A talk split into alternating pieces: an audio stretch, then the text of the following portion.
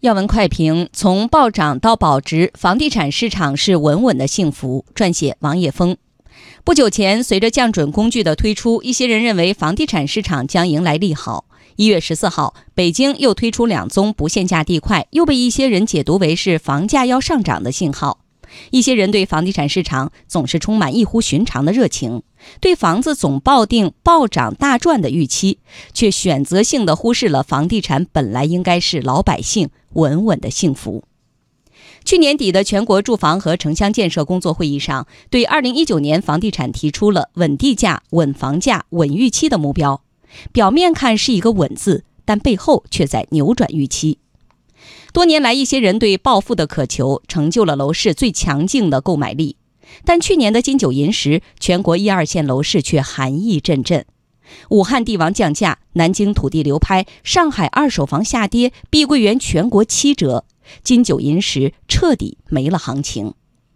去年年尾的三个月，房地产市场经历了从打消房价上涨预期到降低下跌心理期望值的过程。遏制房价上涨并非最终目标，扭转市场预期才是最终目的。一个“稳”字是要让房子从暴涨向保值转变。房地产市场怎样才算平稳健康发展？简单说，就是要让购房者有房买，房地产企业有钱赚，财政也要有稳定的收入。在这样的逻辑下，就不难理解，北京推出两宗不限价地块，是在向房企抛出橄榄枝，告诉房企面包会有的，不用担心无钱可赚。除了让房企安心，今年各个城市根据市场行情或推出或在酝酿的因城施策，就是让购房者有房买，让老百姓安心。今年或许还会有不同的城市推出各种各样的政策。在这个过程中，会出现各种声音、各种假动作。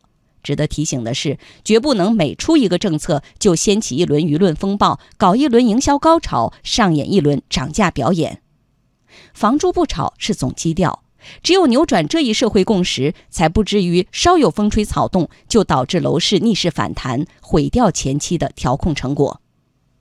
当大家对炒房暴富的信仰逐渐消弭。